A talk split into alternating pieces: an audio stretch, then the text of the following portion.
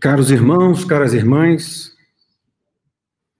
que a paz do Divino Mestre esteja nos nossos corações.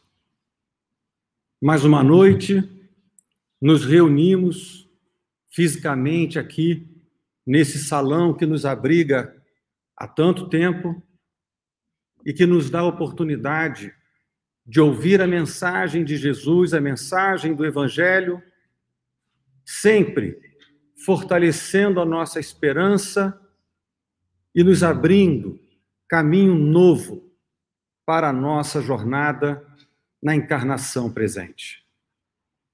Estamos hoje aqui na transmissão da live, mas a gente observa que o salão continua cheio. Temos inúmeros irmãos desencarnados, mas os encarnados estão retornando vagarosamente, com todos os cuidados, com toda a precaução. Estamos aqui retornando às atividades nas segundas e nas quintas-feiras.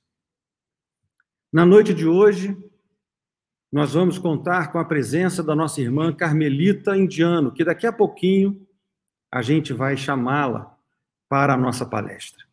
Mas antes, como é de praxe, nós vamos fazer uma leitura e vamos fazer a nossa prece, pedindo aos irmãos espirituais que nos amparem para que o trabalho da noite seja rico e que traga um grande abraço a todos os presentes. Na noite de hoje, nós vamos ler uma mensagem de Emmanuel, intitulada Antes de servir. Bem como o Filho do Homem não veio para ser servido, mas para servir. Jesus, Mateus 20, 28. Em companhia do, de, do espírito de serviço, estaremos sempre bem guardados. A criação inteira nos reafirma esta verdade com clareza absoluta. Dos reinos inferiores às mais altas estrelas, todas as coisas servem a seu tempo. A lei do trabalho, com a divisão e a especialização nas tarefas, prepondera nas mais, nos mais humildes elementos, nos variados setores da natureza. Essa árvore curará enfermidades, aquela outra produzirá frutos. Há pedras que contribuem nas construções do lar, outras existem calçando os caminhos. O Pai fornece ao Filho homem a casa planetária, onde cada objeto se encontra em lugar próprio, aguardando somente o esforço digno e a palavra de ordem para ensinar a criatura a arte de servir. Se lhe foi doada a pólvora destinada à libertação da energia, e se a pólvora permanece utilizada por instrumentos de morte aos semelhantes, isto corre por conta do uso frutário da moradia terrestre, porque o Supremo Senhor, em tudo, sugere a prática do bem, objetivando a elevação e o enriquecimento de todos os valores do patrimônio universal. Não ouvidemos que Jesus passou entre nós trabalhando.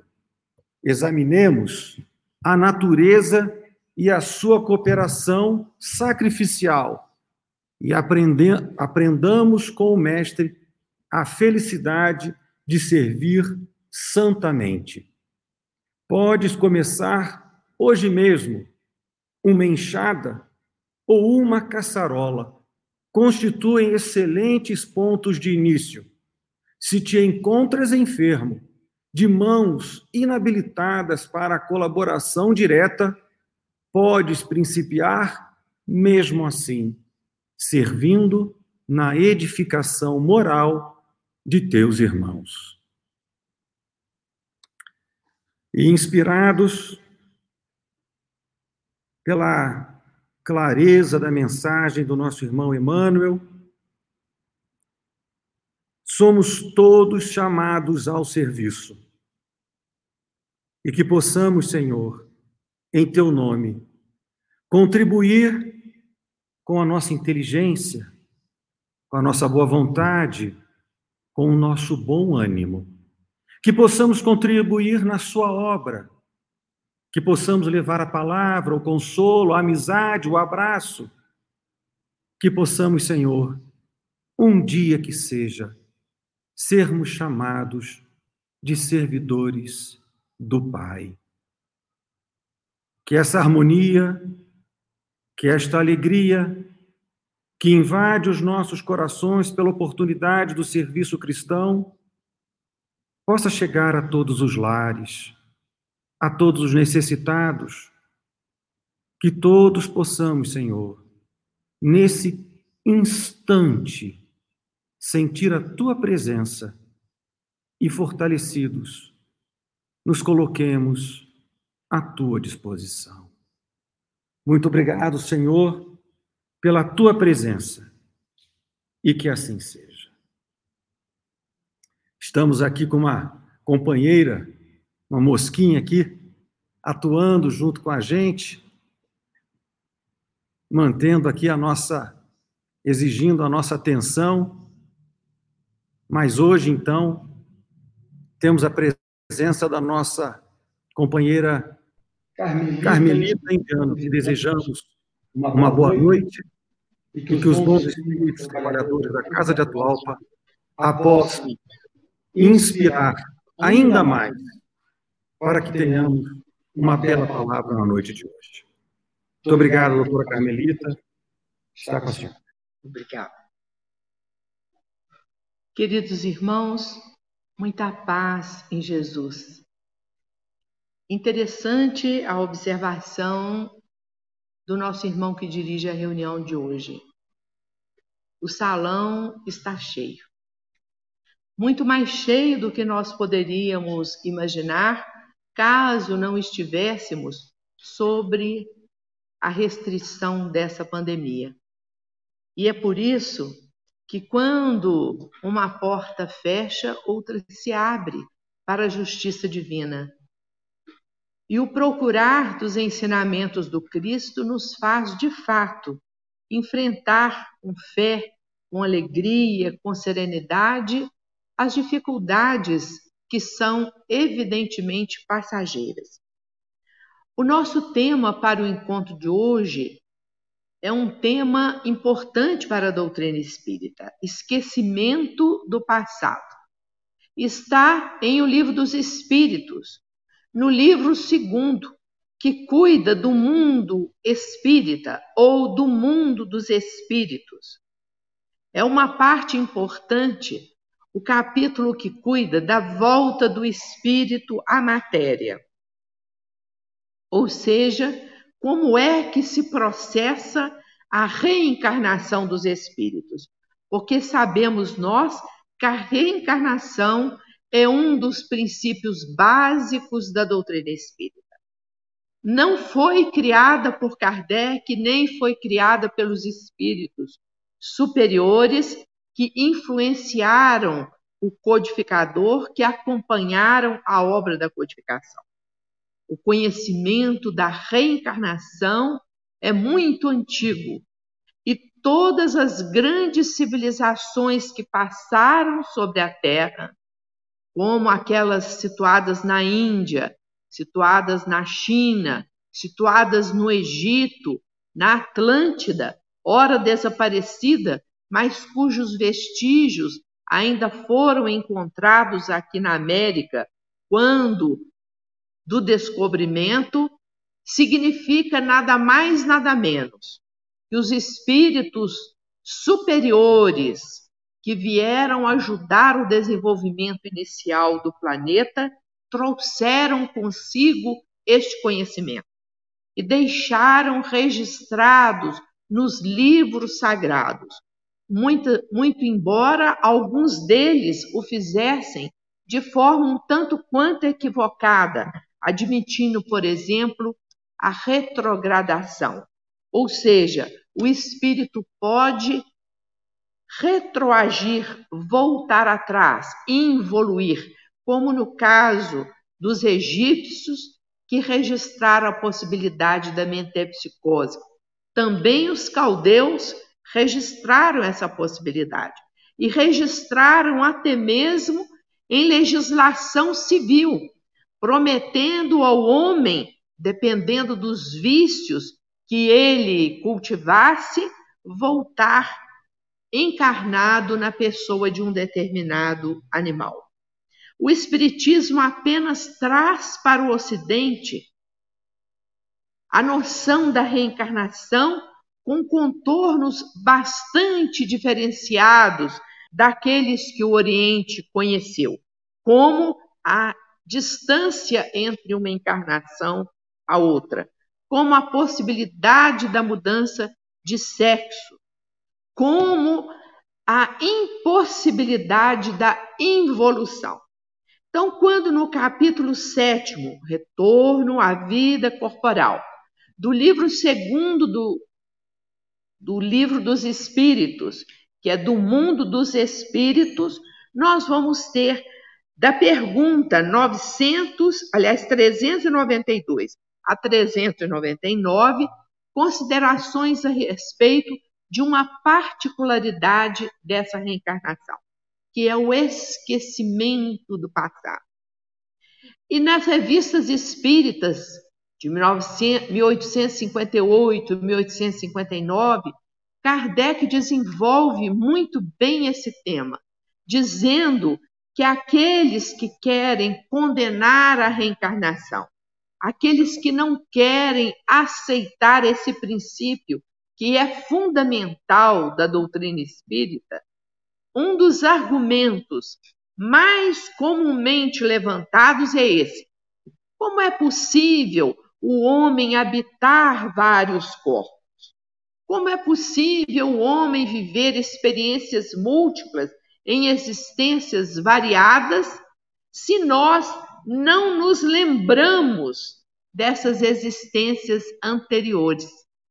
E é interessante, inclusive, que grandes autores espíritas chegam mesmo a cometer alguns equívocos quando estudam o esquecimento do passado, dizendo que há uma impossibilidade física para que o espírito se recorde de suas vidas anteriores. O nosso cérebro, então, só seria capaz de registrar aquilo que os nossos sentidos corporais, em uma determinada existência, lançassem as impressões para o cérebro. Assim sendo, haveria uma barreira intransponível para o espírito encarnado de lembrar existências anteriores. Essa afirmativa não é muito correta.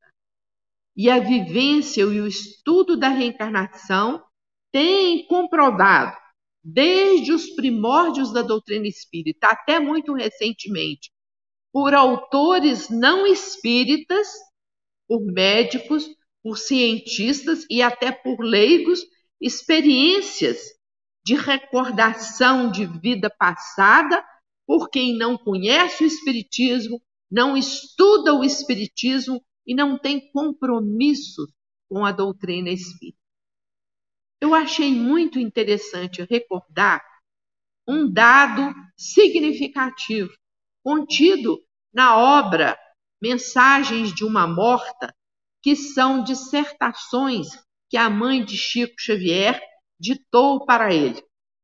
As primeiras mensagens que ele recebe do mundo espiritual são exatamente essas encadernadas nessa obra, Mensagens de uma Morta, de Maria João de Deus.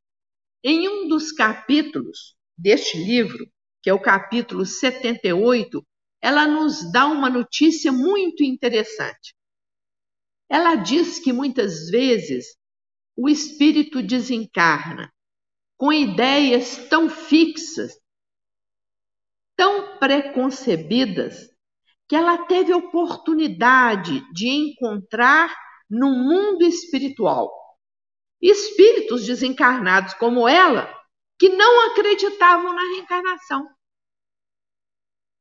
Olha bem, espíritos que já passaram para o mundo espiritual e, mesmo assim, consideram que a reencarnação não seria possível. Em princípio, nós observamos nas primeiras obras da doutrina espírita que Kardec chegou a comentar que o espírito, logo após o seu desencarne, logo após passar pelo fenômeno da morte, ele teria acesso à sua memória. Só isso, disse Kardec. Teria acesso à memória.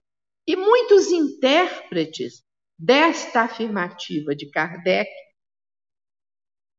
cometeram o equívoco de achar que esse acesso à memória seria um acesso integral. O que hoje, em diversas obras de Leon Denis, de André Luiz, de Emmanuel, nós vamos ver que esse acesso, evidentemente, não é integral. Então, nós não temos, logo que desencarnamos, acesso integral a todas as nossas experiências passadas. É por isso que Kardec inicia o estudo do esquecimento do passado com a pergunta contida no número 392 do Livro dos Espíritos. Por que o espírito encarnado perde a lembrança de seu passado? Ele parte de uma regra geral. De fato, a grande maioria dos encarnados perde a memória de suas vidas passadas.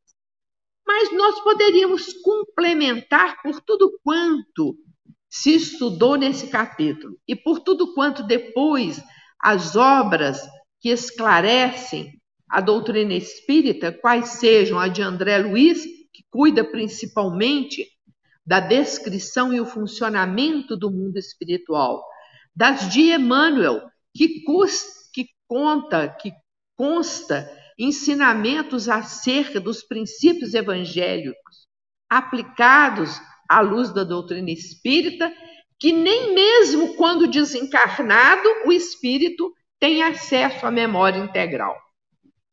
Então, quando Kardec indaga por que o espírito encarnado perde a lembrança do seu passado, e os espíritos falam quase como um poema, quase constroem uma, uma, um verso para responder.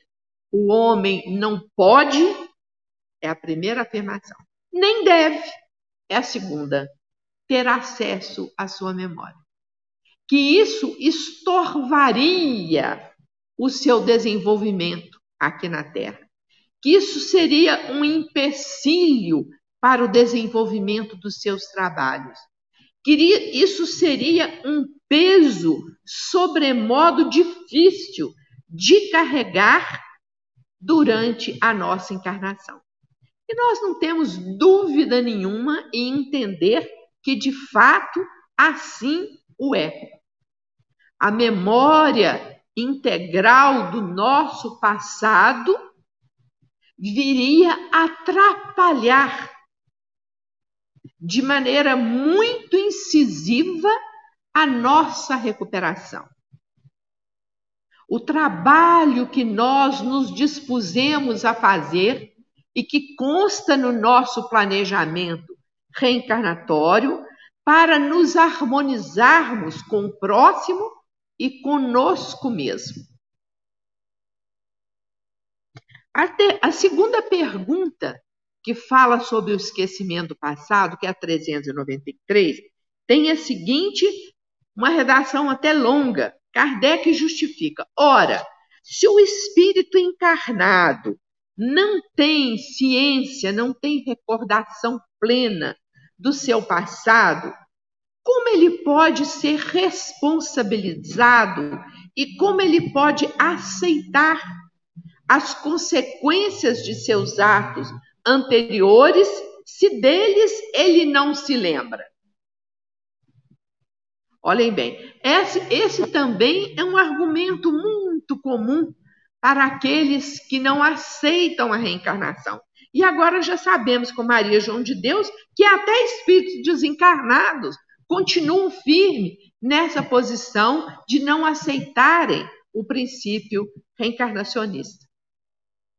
Então, os espíritos têm uma resposta muito longa, porque de ordinário a resposta dos espíritos a Kardec são respostas bem sintéticas, exigindo de nós uma cuidado muito grande na sua interpretação.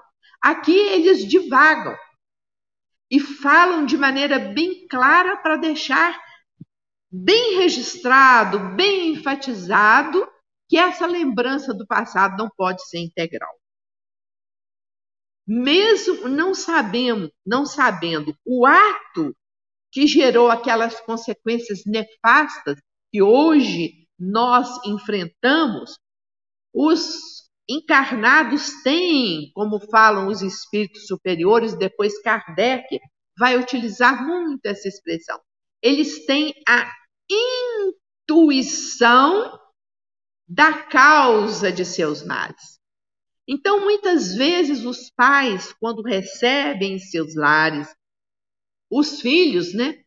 Aqueles rebentos tenros, aqueles corpinhos maravilhosos que chegam até nós, cedo, cedo, os pais atentos e diligentes começam a identificar a maneira de agir e de pensar daqueles velhos espíritos reencarnados naqueles jovens corpinhos. Um é agressivo, outro é pacífico, um é mentiroso, outro é disciplinado. Qual a razão dessas diferenças tão profundas que nós verificamos desde os primeiros passos dos reencarnados? Eles estão a mostrar com isso o que foram. Eu, algum tempo atrás, conversando com a Lenira, me lembrei. Nós temos um parente que à época tinha quatro anos, agora tem cinco. Ele chega o dedo da, na, no rosto do pai e da mãe e diz assim: Eu não te falei para não fazer isso? Se se gravar a expressão corporal e a da fala dessa criança de quatro anos, você vai pensar que ela é um, um general, um ditador, um grande comandante, aquele que deteve em suas mãos muito poder. Eu não te falei para não fazer isso? Isso é linguajar e postura de uma criança. Nós temos aí os grandes gênios da humanidade. E sempre que falamos em crianças precoces, Mozart vem à nossa tela mental. Como pode uma criança de 4 ou 5 anos, ao invés de chegar o dedo na, no rosto do pai e da mãe, cobrando atitudes, compõe músicas belíssimas e toca piano maravilhosamente bem. Isso que os espíritos chamaram de marcas identificadoras do que fomos no passado. E por que que a providência divina trabalha no esquecimento do passado? Por que que dentre as leis que regem o processo reencarnatório vem esse princípio que determina o esquecimento? Para que haja a serenidade e o recomeço. O esquecimento vem para que nós tenhamos a oportunidade de recomeçar sem o peso da lembrança. E aí, meus queridos irmãos, ninguém melhor do que Ivone Pereira, no livro Memórias de um Suicida. Falou a respeito da importância desse princípio que rege as nossas vidas, o esquecimento passado. No livro, ela narra algumas histórias a respeito dos suicidas. Traz para nós informes preciosos acerca do sofrimento que os suicidas passam após o translocado ato. Então, aqueles, por exemplo, que, como um dos importantes e inspirador da obra, acabaram dando um tiro na cabeça, eles sentem durante anos, décadas, aquela impressão do estouro do cérebro, a dor do esfacelamento do órgão. E aquilo se repete, se repete, se repete, se repete de novo, e eles ficam alucinados. Então, uma das coisas que ele, eles rogam com a maior fé, com a maior esperança, é a oportunidade de esquecer. Tudo que eu preciso é esquecer isso. Se eu não esquecer esse sofrimento, esse ato e as consequências nefastas desse ato, eu não consigo fazer mais nada. Eu enlouqueço. Então, ela tem uma expressão contida no livro Memórias de um Suicida que bem simboliza a importância do esquecimento do passado para a nossa vida. Ela diz o seguinte: o esquecimento é a suprema dádiva de Deus para oportunizar o começo. É uma verdadeira dádiva que o espírito reencarnante tem para que ele possa começar de novo. E é interessante que, mesmo aqui nesta vida, quando nós somos submetidos a sofrimentos muito atrozes, quando nós passamos por situações que nos ferem muito profundamente, nós costumamos fazer como suicidas. Meu Deus, ajude que eu esqueça isso. Eu preciso esquecer isso. Então Deus dá ao reencarnante a possibilidade de esquecer. E aí vem um adjetivo indispensável para a perfeita compreensão da lição de hoje. Temporariamente o seu passado. Porque não vai se apagar de maneira absoluta e irrevogável essa memória. Não. Um dia ela vai voltar. Quando é que ela vai voltar? Quando ela nos for útil. Muitos de nós encarnados temos, por exemplo, sonhos que revelam fatos das nossas vidas passadas. Outros têm uma intuição muito presente, quase uma certeza. Eu tenho certeza que eu vivi aqui, eu tenho certeza que eu passei por isso. O esquecimento é temporário.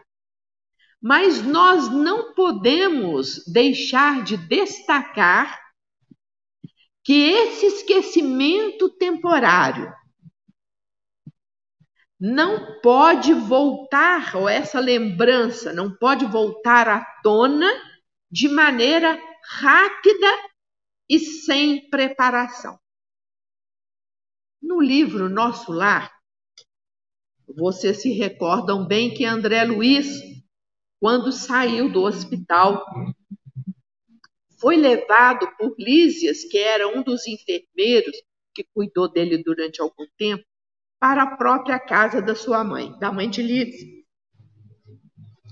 André Luiz fica muito agradecido e faz um, uma amizade muito grande com a mãe de Lísias, Dona Laura, que, pelo que vem narrado no livro Nosso Lar, é de fato um espírito de escola.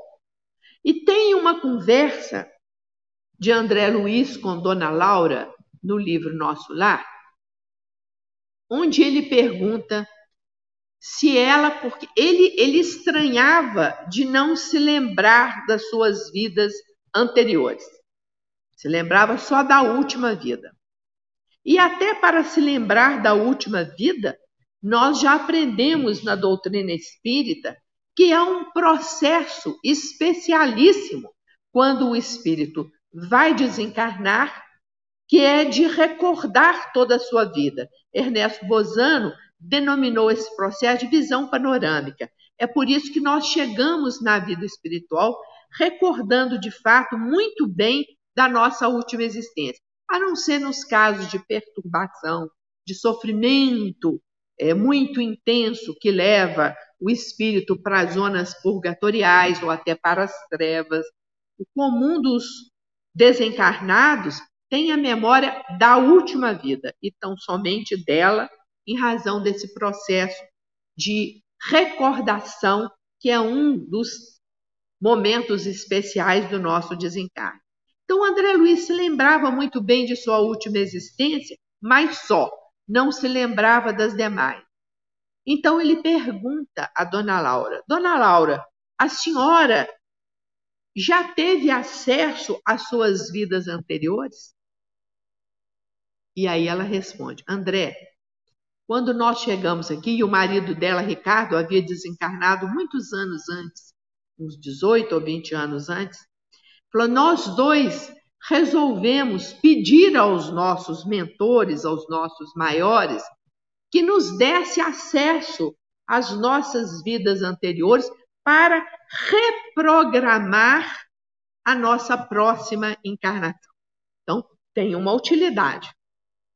E aí, feito um exame preliminar em ambos, foi dado a eles o direito de conhecer os últimos 300 anos da vida dele.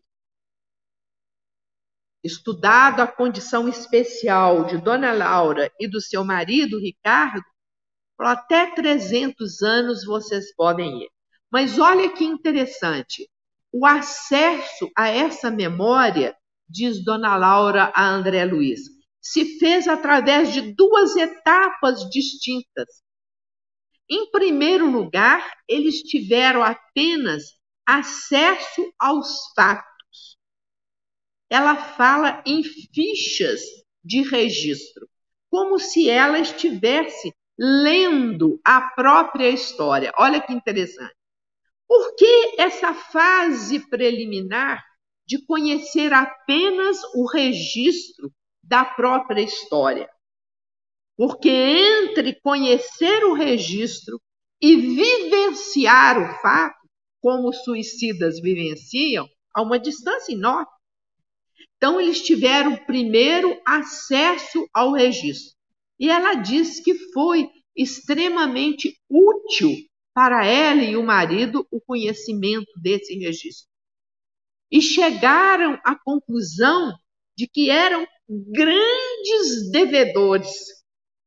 Descobriram ali faltas graves, distúrbios no comportamento, erros inimagináveis, que chamaram para ela e para o marido o compromisso de sanar esses erros.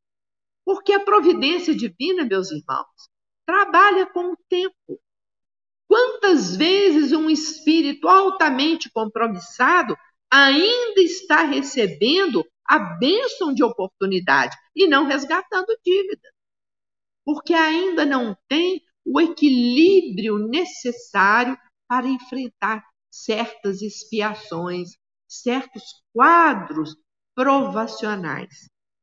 Só depois que ela e o marido, depois de muitas sessões, foram aos poucos lendo os registros, o mentor que cuidou do processo de lembrança do passado diz: agora vocês podem vivenciar as emoções.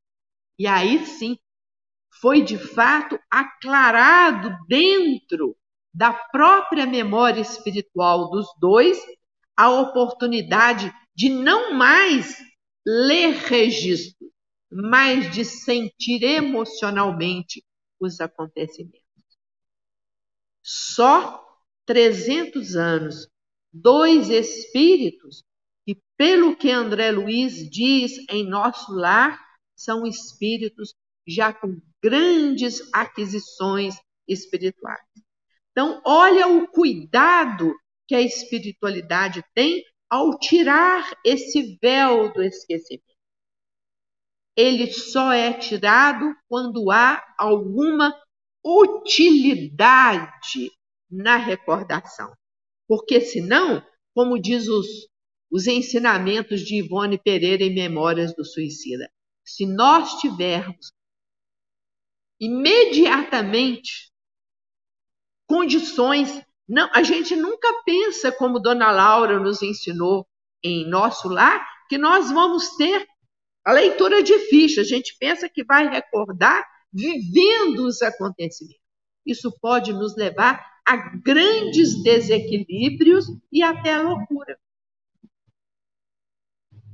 É por isso que o suicida que está no auge do sofrimento roga com toda a força de sua alma: eu preciso esquecer.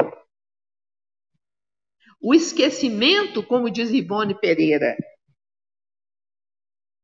é a suprema dádiva de Deus para o, recomeço, o, o recomeço. Suprema dádiva de Deus para o recomeço. Agora, quando o espírito já desencarnado, mesmo ele, ele não tem acesso às suas, suas vidas pregressas. Isso vai acontecer na medida que ele evolui e pode, de fato, ter esse conhecimento sem se perturbar, sem enlouquecer, sem desanimar. Mas existem espíritos tão recalcitrantes tão apegados aos vícios, à maldade, aos erros, que muitas vezes, pelo menos cenas das vidas passadas, episódios pensados pelos mentores espirituais, lhes são mostrados para que eles caiam em si. É também no livro Memórias de um Suicida que nós vamos ver a utilização terapêutica dessa memória parcial. Ela conta, o livro conta, que um desses suicidas, que já estava lá quase meio século, na colônia administrada por Maria, que não aceitava nenhuma espécie de corrigenda. Ele achava que ele era muito bom, ele achava que ele era muito equilibrado, ele achava que ele tinha tomado as atitudes corretas, ele achava que ele era um injustiçado. E quando foi a hora de preparar o seu planejamento reencarnatório, o mentor que dele cuidava com todo amor e carinho fez com que ele comentasse a máxima contida nos Dez Mandamentos, que é o quarto, né? honrai a vosso pai e vossa mãe. E ele teve a ousadia de falar para esse mentor espiritual que ele sempre foi um ótimo pai, um ótimo filho, aliás. Falou: não, isso aqui, esse mandamento eu cumpro serenamente. Isso aqui eu sempre fui um ótimo filho. Ele diz assim: um ótimo filho? Sim, um ótimo filho. Então vem cá, nós vamos fazer uma uma regressão só da sua última encarnação. Vamos fazer. E aí ele não quis. Não, não, não, não. Não, vai sim. Vai sim. E conta Ivone Pereira que havia uma cadeira lá onde ele foi assentado contra seu gosto e o mentor de fato magnetizou e o fez lembrar da última existência. Que ele foi desde pequenininho um filho rebelde, atrevido, preguiçoso, desrespeitoso. Assim que ele cresceu, saiu de casa, abandonou pai e mãe e fez até mais. Ele tirou do nome dele o sobrenome paterno para ninguém nem ligar ele aos pais, que eram trabalhadores rurais, pessoas de pouca cultura. E quando o pai morreu e a mãe foi procurá-lo, ele deu um endereço errado para a mãe. A mãe foi parar em Portugal quando ele estava na Espanha e por lá morreu abandonada sem saber, porque era uma pessoa analfabeta. E ele foi mostrando aquilo para ele e ele ficando desesperado: para, para, para. Então ele parou e disse: Olha, nós só mostramos para você o comportamento relativo à sua última existência. Você devia ter bem nítido na sua memória. Tem outros, mais graves ainda, mas por enquanto nós não vamos recordar, basta isso. Agora senta aí e comenta a máxima do decálogo, honrai pai e mãe. Então, muitas vezes, a providência divina utiliza essa recordação para mostrar ao rebelde, ao intransigente, ao que está achando que, que as provações estão muito duras, a causa daquele sofrimento. O motivo pelo qual se está passando por aquele problema específico. No livro Missionários da Luz, André Luiz narra o que ficou famoso no movimento espírita quando o livro veio a lume, que é a reencarnação de Sigismundo. A reencarnação de Sigismundo demonstra de maneira cabal e adequada para nós todos e para aqueles que acham que nós deveríamos recordar como é que o esquecimento é uma dádiva divina que propicia o recomeço. Na última existência, Sigismundo havia se apaixonado por Raquel, que parece que era casada com, com Adelino, e mata Adelino para ficar com a Raquel. E acaba não ficando nada, e Raquel até se prostitui e tem uma vida de muito sofrimento. Ele desencarna e realiza, conforme o próprio autor do livro diz, um trabalho maravilhoso no mundo espiritual, deixando lá amigos que se encantaram com a recuperação dele. Mas, como ele tinha essa dívida terrível com Adelino e com Raquel, houve, sob a orientação dos maiores ligados ao trio, um planejamento de que Raquel e Adelino nasceriam, se consorciariam e receberiam Sigismundo como filho. E quando está na hora do renascimento de Sigismundo, e o, e o ensinamento contido em Missionários da Luz começa a partir daí, Adelino desiste. Só a aproximação do espírito de Sigismundo para o seu lar ainda não havia tido a fecundação, Raquel não está grávida, ele começou a ter sonhos que ele chamava de verdadeiros pesadelos, que era a aproximação do Sigismundo. E fala que aquilo ali é uma nuvem negra, que é um, um, um, um espírito maligno, que ele está sendo perseguido por um verdadeiro fantasma que lhe quer assassinar. E é feito um trabalho maravilhoso, detalhado de conhecimento, espíritos de luz se organizam ali para convencer Adelino de abrir seu coração e aceitar o filho. E acaba aceitando mesmo. Agora imaginem nós recebendo em nosso lar um filho que nos assassinou na outra vida para ficar com um cônjuge nosso.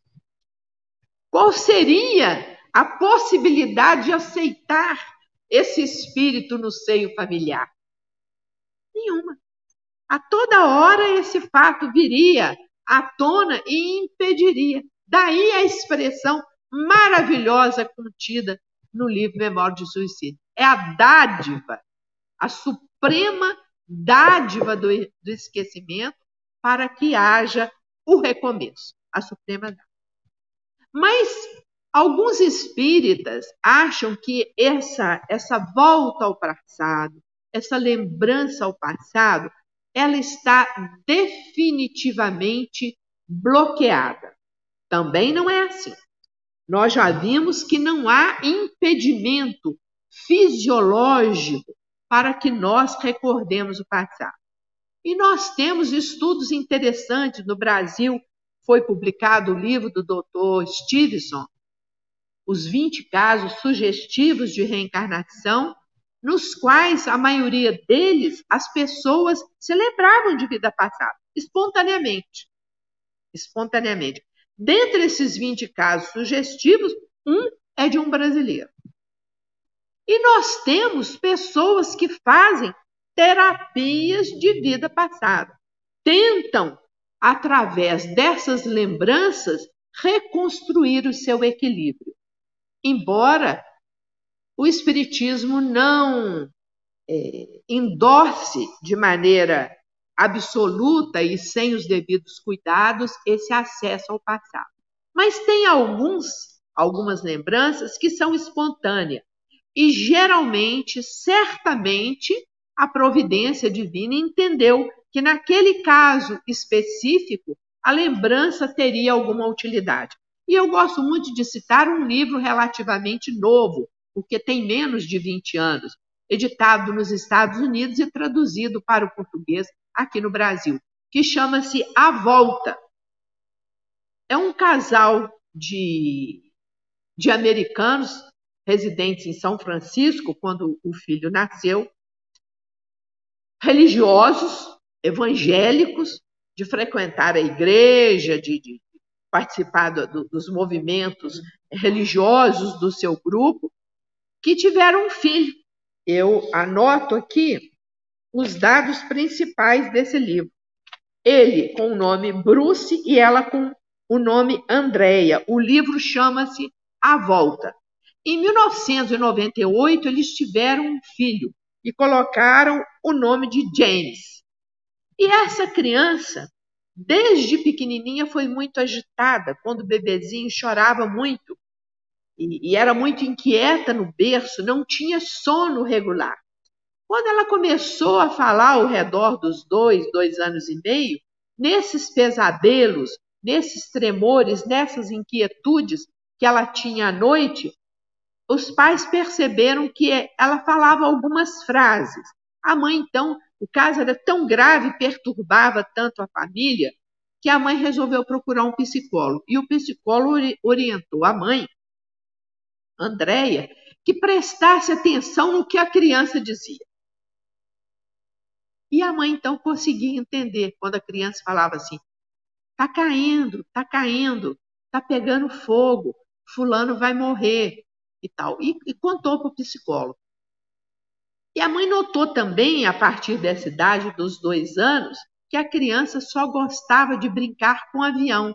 A criança não gostava de brincar com carro, não gostava de brincar com, com brinquedos de armar, com quebra-cabeça, nada, era só avião, avião, avião. E todo brinquedo que ela tinha, todo avião que ela tinha, ela pequenininha, com dois, três anos, ela sempre chegava em lugares altos, soltava o avião para o avião quebrar, e o avião quebrava. E quando ela foi ficando maior, ao redor de sete anos, a coisa foi ficando mais clara, porque ela começou a descrever, a descrever o acidente que a teria matado na Segunda Guerra Mundial. Ela estava em um avião X, vem a descrição do avião, que eu não conheço. Ela e um companheiro. E houve lá qualquer pane no avião e os dois caíram e os dois morreram. Ela descrevia, ela, que foi um, um soldado da Segunda Guerra Mundial, ela descrevia armas, navios, peças de avião que o pai não sabia o nome, mãe não sabia o nome, ninguém nunca tinha lidado com isso, até que o pai começou a se interessar pelo caso e levou, por exemplo, ele num museu de avião. E ele chegou lá e fez o maior sucesso, porque ele ia naqueles aviões da Segunda Guerra Mundial, sabia nome de peça, como é que funciona, que todo mundo ficou assim impressionado de ver como que ele lembrava exatamente não, esse avião partiu de tal lugar, esse aconteceu isso, esse aqui não tem mais nenhum exemplar. Até que lembraram de levá-lo a uma reunião onde os soldados remanescentes da Segunda Guerra se reuniriam. Quando ele entra no elevador, tinha um velho no elevador conversando com outro, ele vira e fala assim: Oi, Fulano. Aí o velho leva aquele susto e fala: Mas Oi, menininha e tal. Você me conhece de onde? Eu falei, eu te conheço daquela excursão que nós fizemos em tal lugar, assim, assim. Aí fala o regimento que eles estavam, o comandante, os outros colegas. Eu falei, não pode. Isso não pode. Isso realmente está tudo certo. Mas eu, eu tinha 19 anos na época, 20 anos, agora eu tenho 66, 67. Como é que você me reconheceu? Pela voz, fulano. Sua voz é diferente de todas as vozes que a gente fala. Você é o fulano. E aí o livro conta, e os pais terminam o livro, isso que é muito interessante, reafirmando a, a fé deles. Tudo quanto a igreja evangélica que eles é, frequentavam e frequentam, eles reafirmam aquilo como sendo a fé. Mas ele diz: hoje nós acreditamos na reencarnação. E há, inclusive, um endereço eletrônico no final do livro para que quem quiser conversar a respeito de reencarnação com eles, entre em contato. Então, há, como o Dr. Stevenson fez na década de 70, relatórios a respeito de lembranças naturais, de recordações naturais, e tem esse último livro, que é um livro popular, ninguém é erudito, ninguém é pesquisador, ninguém se debruçou sobre esse assunto para chegar a alguma conclusão teórica. Não. Um fato real de uma criança americana nascida em São Francisco em 1998 e que tinha essa lembrança completa da sua última encarnação. E aí ele reencontra com pessoas, com, com, já todas bem mais velhas e já numa, de uma certa idade, e narra fatos que as pessoas só mesmo a, a, o fulano poderia saber disso com tanta é, particularidade. Então, meus irmãos, encerrando o nosso estudo, nós queremos dizer que, de fato, o esquecimento é essa dádiva suprema para que haja o recomeço. Mas não há, como alguns autores afirmaram no passado, impedimento fisiológico para a lembrança. Tanto não há que hoje Pesquisadores como o Dr. Stevenson trazem a lume experiências de quem se lembra do passado de forma espontânea e natural, sem haver uh, o induzimento, e o fazem com certeza para seu próprio benefício, o que está nos demonstrar que, de ordinário, nós não precisamos nos preocupar com esse conhecimento mas como nos alerta Kardec em um comentário muito importante à pergunta 393. As nossas intuições, eles chamam de intuições instintivas, vão dando para nós elementos significativos para que nós possamos compreender as nossas tendências, as nossas falhas, as nossas aquisições do passado. E isso é que importa, porque o processo reencarnatório, de fato, nada mais significa do que a oportunidade do recomeço. E que nós possamos aproveitar dignamente esse recomeço, tendo uma existência que poderia no futuro ser chamada, sermos chamados de completistas, aqueles que cumprem um planejamento reencarnatório de maneira integral chegando à pátria espiritual com os louros da vitória. Que Jesus nos abençoe hoje e sempre. Mais uma noite, mais um momento de muita reflexão. Assistir a palestra da doutora Carmelita é quase um passeio por diversas obras clássicas e memoráveis da doutrina espírita. Doutora Carmelita, ao trazer os, os casos, os exemplos, nos convida a que a gente realmente leia, estude é, a doutrina, as várias obras, para enriquecer, para fortalecer o entendimento das mensagens, do ensinamento constante do Evangelho segundo o Espiritismo, o Livro dos Espíritos e em tantas outras coisas. E eu fico com a, o fortalecimento da mensagem da ideia da suprema dádiva do esquecimento. Eu vou tentar não esquecer a suprema dádiva do esquecimento.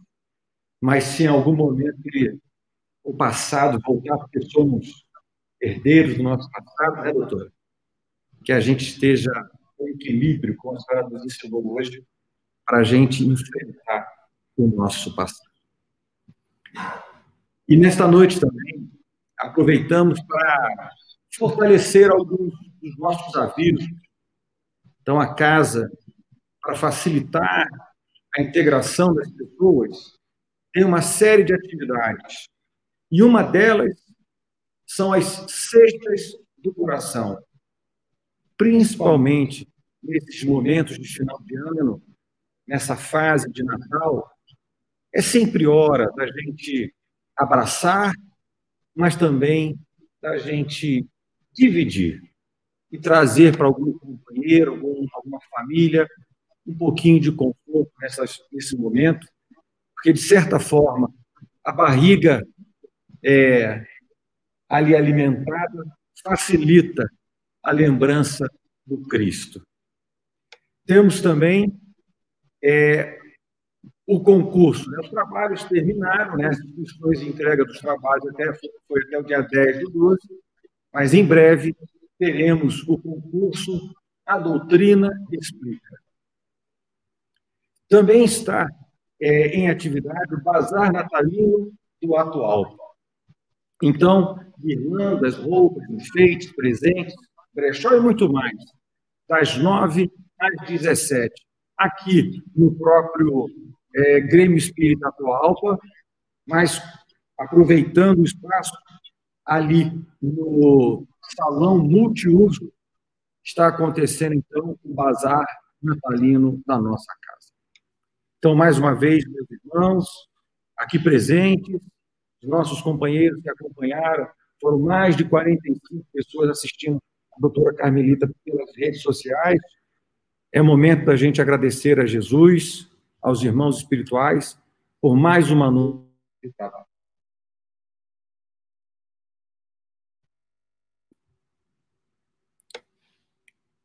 Jesus, nosso mestre, irmão maior, agradecemos a oportunidade de estarmos amparados pelos companheiros que trabalham na espiritualidade de suporte da Casa de Atualpa.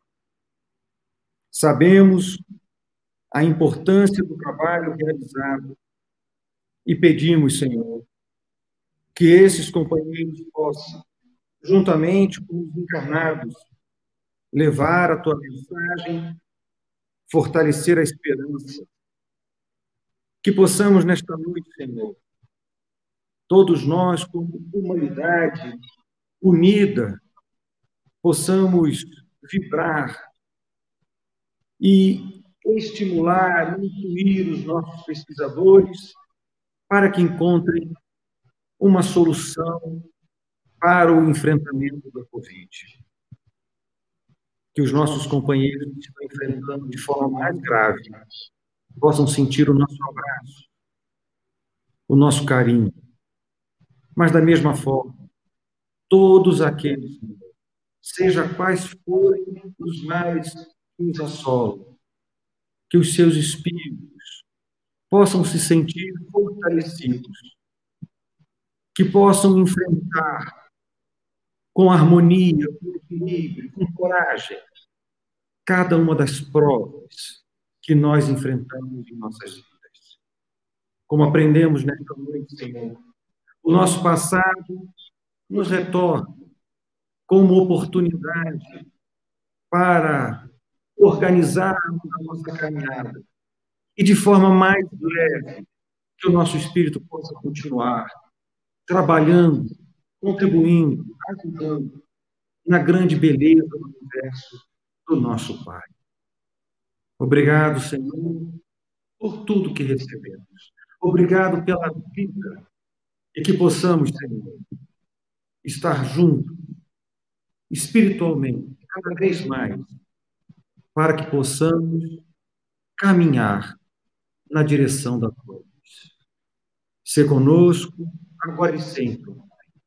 Que assim seja. A todos os irmãos, uma boa noite e até quinta-feira.